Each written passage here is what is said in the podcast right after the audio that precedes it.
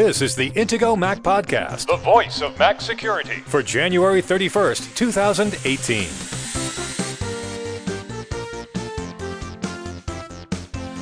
In this episode, we'll define some common security related terminology, plus news on the security highlights in Apple's latest operating system and app updates. The Intego Mac Podcast is presented by Intego, makers of security and utility software exclusively for Apple products since 1997. Now, here are the hosts of the Intego Mac Podcast, Kirk McElhearn and Josh Long.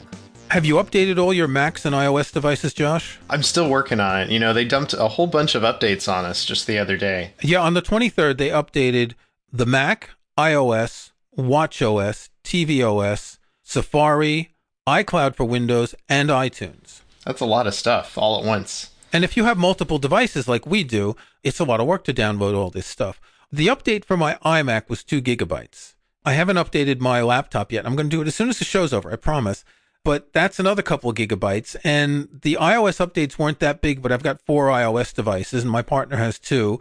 This is like, you know, five, six, eight gigabytes to update all the stuff in my household. Yeah, which must really be terrible for people who have a, a remote, you know, ISP in the middle of nowhere that probably doesn't give them very good speeds. Well, I'm sort of in the middle of nowhere. I get 15 megabits down, which isn't that bad, but still, it's not lightning fast.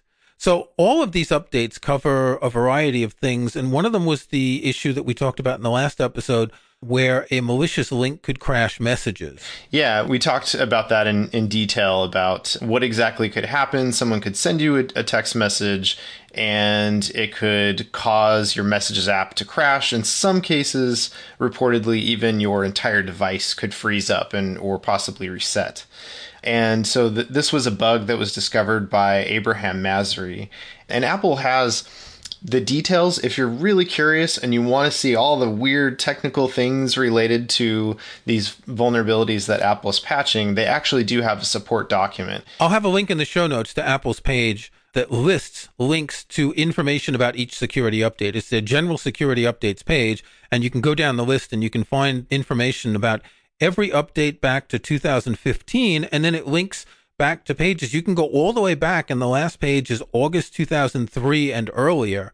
So you can look at, you know, 15, 20 years of, of Apple security updates. I've actually gone through the archives before and found some really interesting things. I'm not surprised, Josh. of course, yeah, whatever. I'm a geek. I know, I know.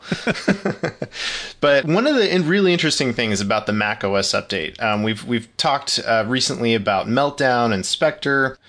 Well, Spectre was something that was fixed for the two previous versions of Mac OS, not, not long ago. About the same time that Apple released the Spectre updates for the Safari browser for High Sierra, they at the same time released updates for the Safari version for the two previous Mac OS versions, which were Sierra and El Capitan.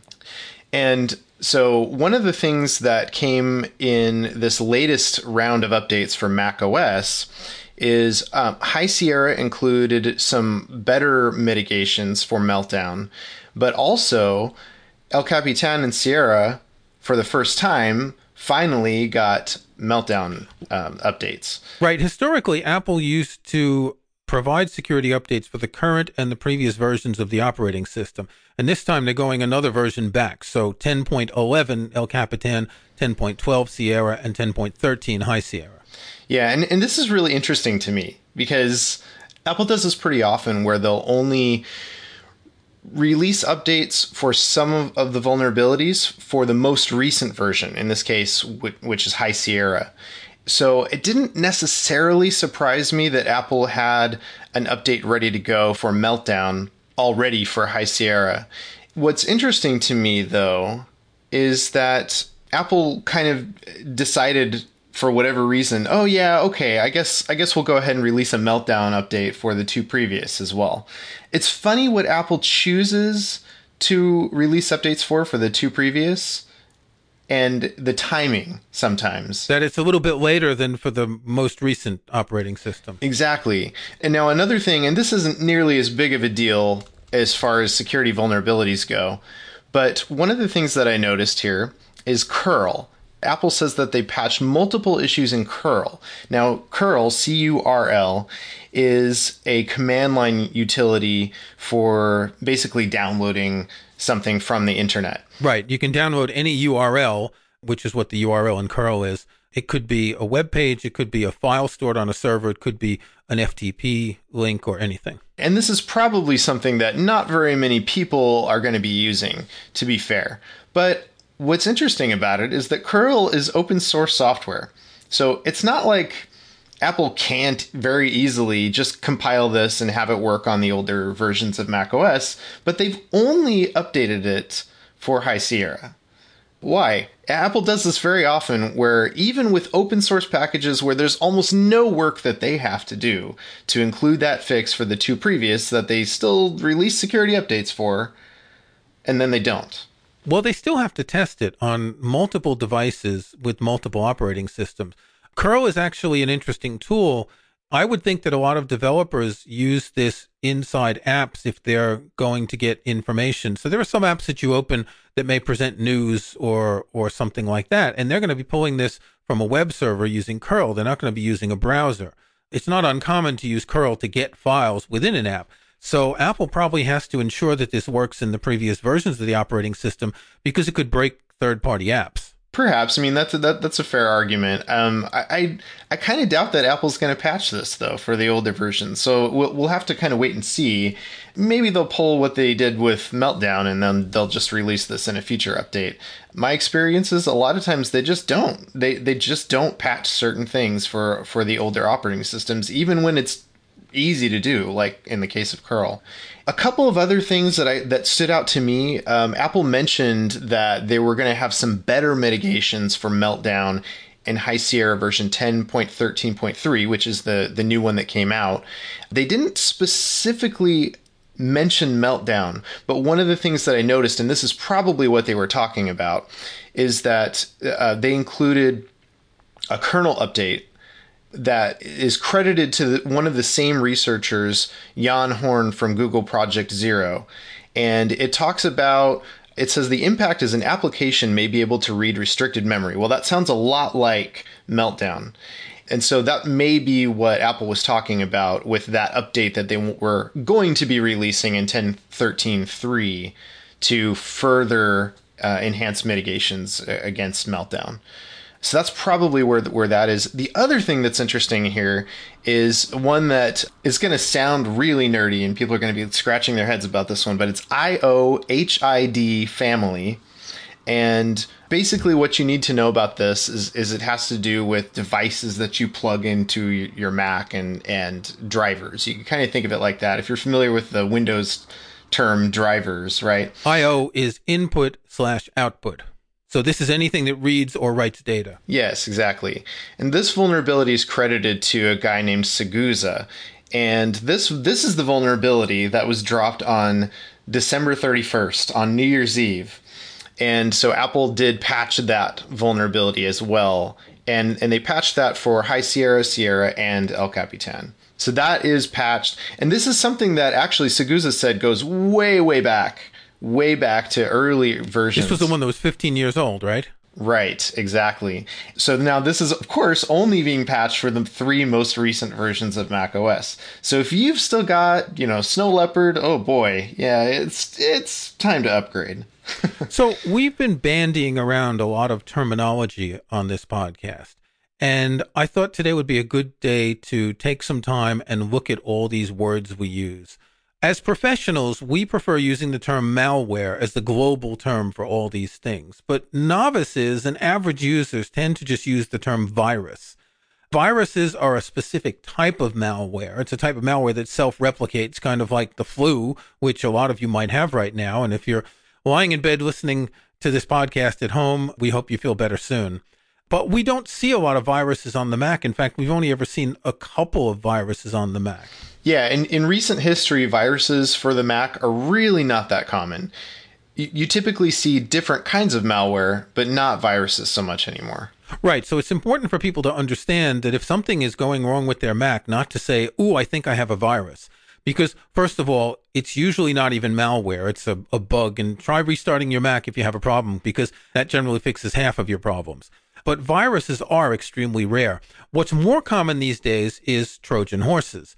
And we've discussed this in a number of cases, and, and often a Trojan horse will be something, for instance, that downloads pretending to be an installer for Flash Player or for other software. Exactly. Yeah, we see this a lot. Um, there have even been cases where the developer's website has even been compromised and has distributed uh, what we sometimes call Trojanized versions of the application. In other words, it was the developer's legitimate application, but it had some malicious code that had been added into it. So, so there's there's a couple kinds of Trojan horses. One is just something that pretends to be something else, and it's not really that at all. Then the other kind of Trojan horse is one that is the legitimate software, but it's got some other nasty stuff that's been added to it. So another type of malware that's been in the news lately, and I, I think last year there were a couple of incidents of this that, that spread quite widely, is ransomware.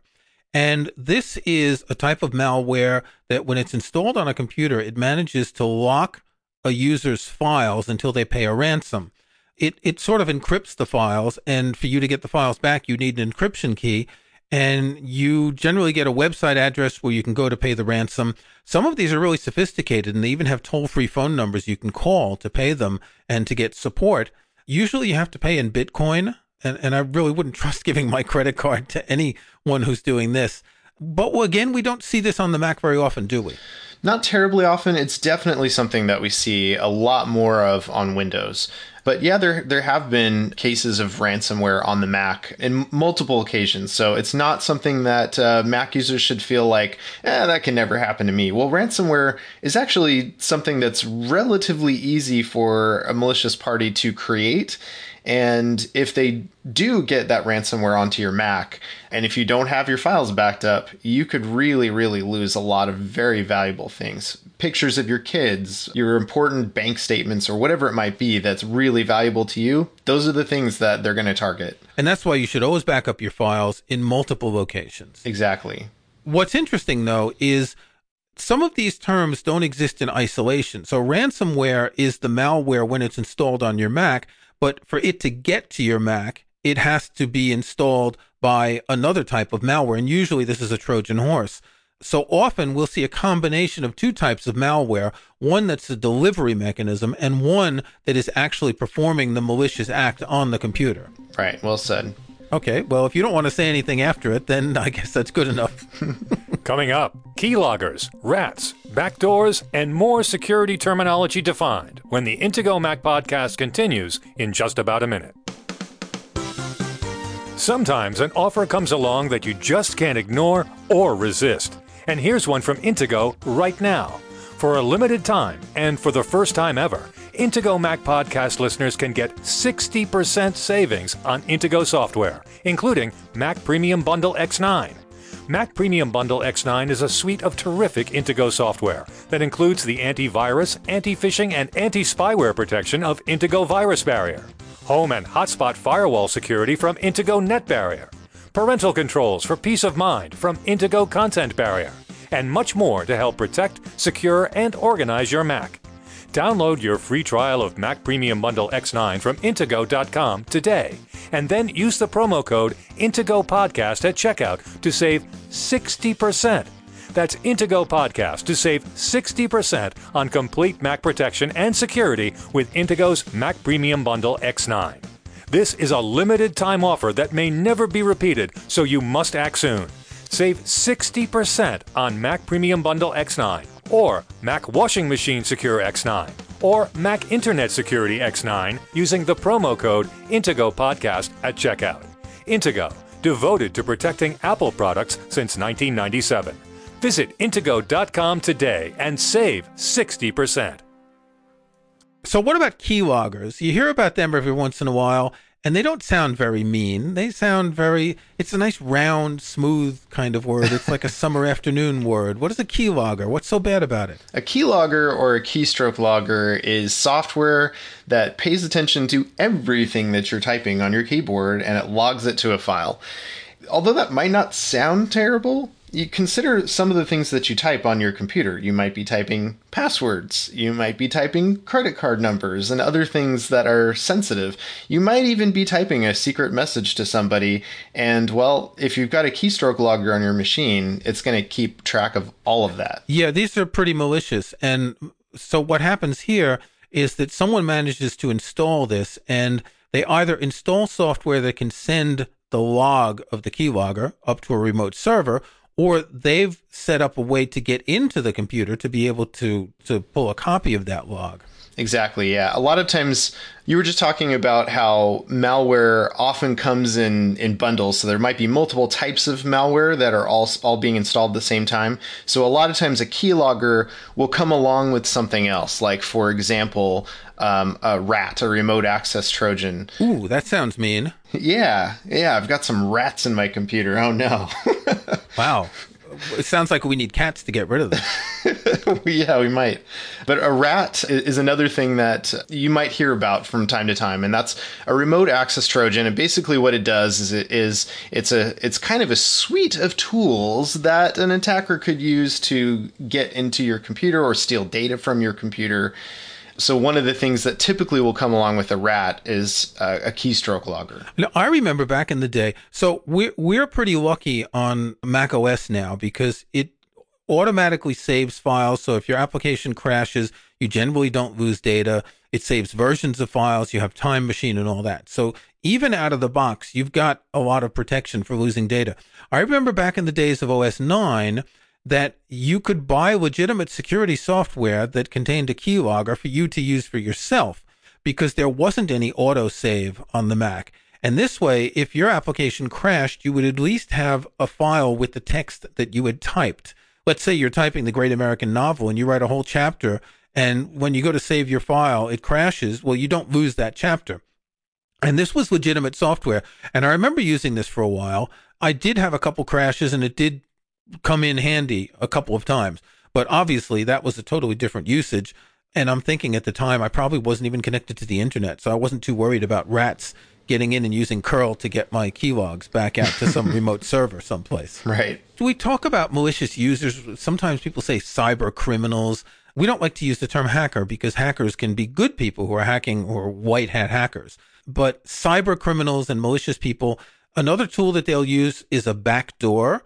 And this will allow them to get into a computer or another device like your security camera that you have outside your house or anything like that. Sometimes the the word backdoor is used almost interchangeably with um, with rat, um, just because um, a rat is again it's kind of a suite of tools that somebody can use to get into your computer, but a backdoor is basically it's a way for somebody else to be able to get into your computer or device without having to authenticate to get around some of the security that may be in place on on your device. So another kind of malware that we see is called spyware. What does that do? That sounds I, I, hate to keep bringing this up, but that sounds very Tom Cruise. yeah, there's a, a, lot of different kinds of spyware. One of the kinds of spyware, as we talked about, is a keystroke logger. But there, there's other things that software can do to spy on what you're doing online. One kind of spyware for Mac is a browser extension that can keep track of everywhere you go on the on the internet and send that back to a, a company who is using that information to make money off of you or to serve you advertisements or things like that. So you mean Google? well, well, sort of. Google does know a lot about you. They do. Generally, generally, most people consider Google to be uh, not spyware, but um, but they do know an awful lot about you. So that's a, that's a fair point. It's not that different, but but I think uh, uh, another kind of spyware is the kind that can maybe turn on your computer's camera, sure, to see exactly what you're doing. And and I happen to know someone who puts tape over the cameras on his computers. Because he's worried about that. Yep. Ah, Josh just raised his hand there. Okay, you too, huh? Yeah, yeah. There, there's there's many of us who do that. Um, they and if you don't really like sticking tape on on your computer, well, one thing that you can do is you can use a little piece of bla- a little square of black electrical tape, and that way it's almost transparent. You can, you can't even see it there, but it's blocking your camera when you're not using it. But then when you need to use the camera, you take it off and the glue gets stuck on the camera and your image looks terrible. So that's too much of a headache. You see, we use we use Skype video when we're doing these podcasts so we can see each other and make hand signals. So if you did that, you would have to pull the thing off and you'd have to clean it so I could see you clearly. Yes. So the alternative for people who are a little bit fancier is is to put a uh, th- there's like a little slider switch thing. You can actually buy these, and if you go to any security like trade show, you'll probably get about a thousand of these as free swag. But yeah, it's a, it's, it's just a little slider, so you mount it, you know, and it's just, it's really thin, so you could put it on your laptop even, or they even make these for your iPhone. But it's a little thing that you just stick on onto your to your screen, and then you've got a little slider, so you can you can have it cover or uncover your camera. So this is like the thing you would see in old movies at a speakeasy. Some guy would slide the thing open and you would have to say swordfish to get in. Right, exactly. Yeah, it's it's just like that. Okay. So another category that doesn't really sound like malware is what we call adware. This is malicious in a certain way, but it's hard to it's not really doing anything to harm you. It's just annoying you by flashing ads in different places. Yeah, adware can can mean a few different things. One thing that it can mean is again, it may be a browser extension that just injects ads in, into the pages that you go to. It could also um, replace ads. And so that, for example, if the website is serving you ads to try to make money so they can stay in business, and this adware is on your machine, sometimes what it'll do is it'll hijack those advertisements and replace them with ones of their own so that the website creator doesn't actually get any ad revenue if you happen to click on an advertisement. So a lot of times adware is very unethical. Another interesting point about adware, we recently did an interview that we, we mentioned on, on the show with Amit Serper talking about Pirrit, which is a particular kind of very malicious Mac adware. And uh, it does a lot of other really nasty things with your machine that go far beyond what we normally would call adware, but uh, but it has this that same functionality of of injecting ads into your machine as well. Right. There's that slippery slope. Once it's there, it can do more. And generally, this type of malware can always phone home and get more stuff downloaded from the server, so it can add more malicious features as it goes on.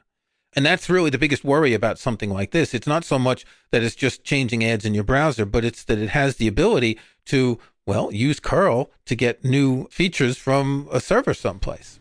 Right. So we've talked about exploits and vulnerabilities and zero day flaws. In fact, you mentioned vulnerabilities when we were talking about the recent updates. These are actually quite simple. A vulnerability is something wrong, an exploit takes advantage of something wrong, and a zero day vulnerability is one that hasn't yet been corrected. Right. Yeah. Simple. so, what's the difference between malware and vulnerabilities? I've I've always considered that a vulnerability is a mistake and malware is something intentional. Is that fair? Yeah, I, think that's a fair assessment. Um, a, vul- a vulnerability is something that exists in in some software that you use. It's not most of the time anyway it's not something that the developers put in there on purpose to make you vulnerable. It's something that uh, either through sloppy coding or maybe the developer maybe is not as security minded that happens sometimes as well. But uh, for, for various reasons software can have vulnerabilities that again can be exploited okay in the show notes i'm going to link to an article on the Intego mac security blog which discusses all of these terms, plus a few that we haven't had time to cover worms and botnets and rootkits. And it's got these great illustrations. And I think we need to talk to the guys at Intego and have them make some t shirts with these illustrations because some of these are really cool. so while we're looking at this article, one thing that stands out to me is that there are examples of different types of malware. And I, I wrote this article in 2016. This is about a year and a half ago there are examples of different types of malware with the names that were given to them. For instance, there's a ransomware called KeRanger, KE Ranger. There's a botnet called OSX slash iWorm. There's a keylogger OSX slash dockster.a. Yet these days we're talking about malware like Flashback and Spectre and Meltdown, and it seems like the naming has changed over the years. It's always generally the first company that publishes information that gets to claim the name as long as everyone follows it. But why do we have this older naming convention where there's a sort of a family name and a, a suffix? And I'll link to another article on the Mac Security blog about that. Why did we have that originally, and and how, why has it changed now into these more marketable names? Yeah, th- those are some good questions. So, I, um, the the prefix that we're talking about here, most of the time when we're talking about Mac malware, you'll see OSX slash, or sometimes it's dot, and then the name of the malware and then sometimes you'll even see a dot a dot b dot c different things like that on, on the end the the prefix that osx slash that means that this is Mac malware. It's it's an easy way to distinguish it as as being something that's on the Mac. Now we don't call it OS X or OS 10 anymore, but that name just kind of has stuck because that's you know that's uh, how it got started.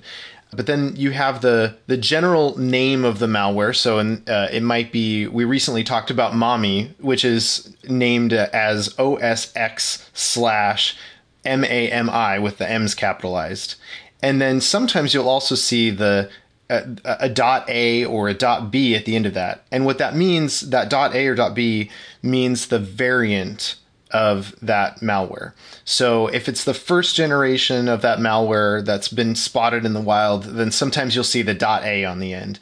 If it's the second generation or another component of it that's been discovered later, then you'll have the dot .b on the end, for example. So why have we shifted from names like that with a slash to these more newsworthy names like Spectre and Meltdown?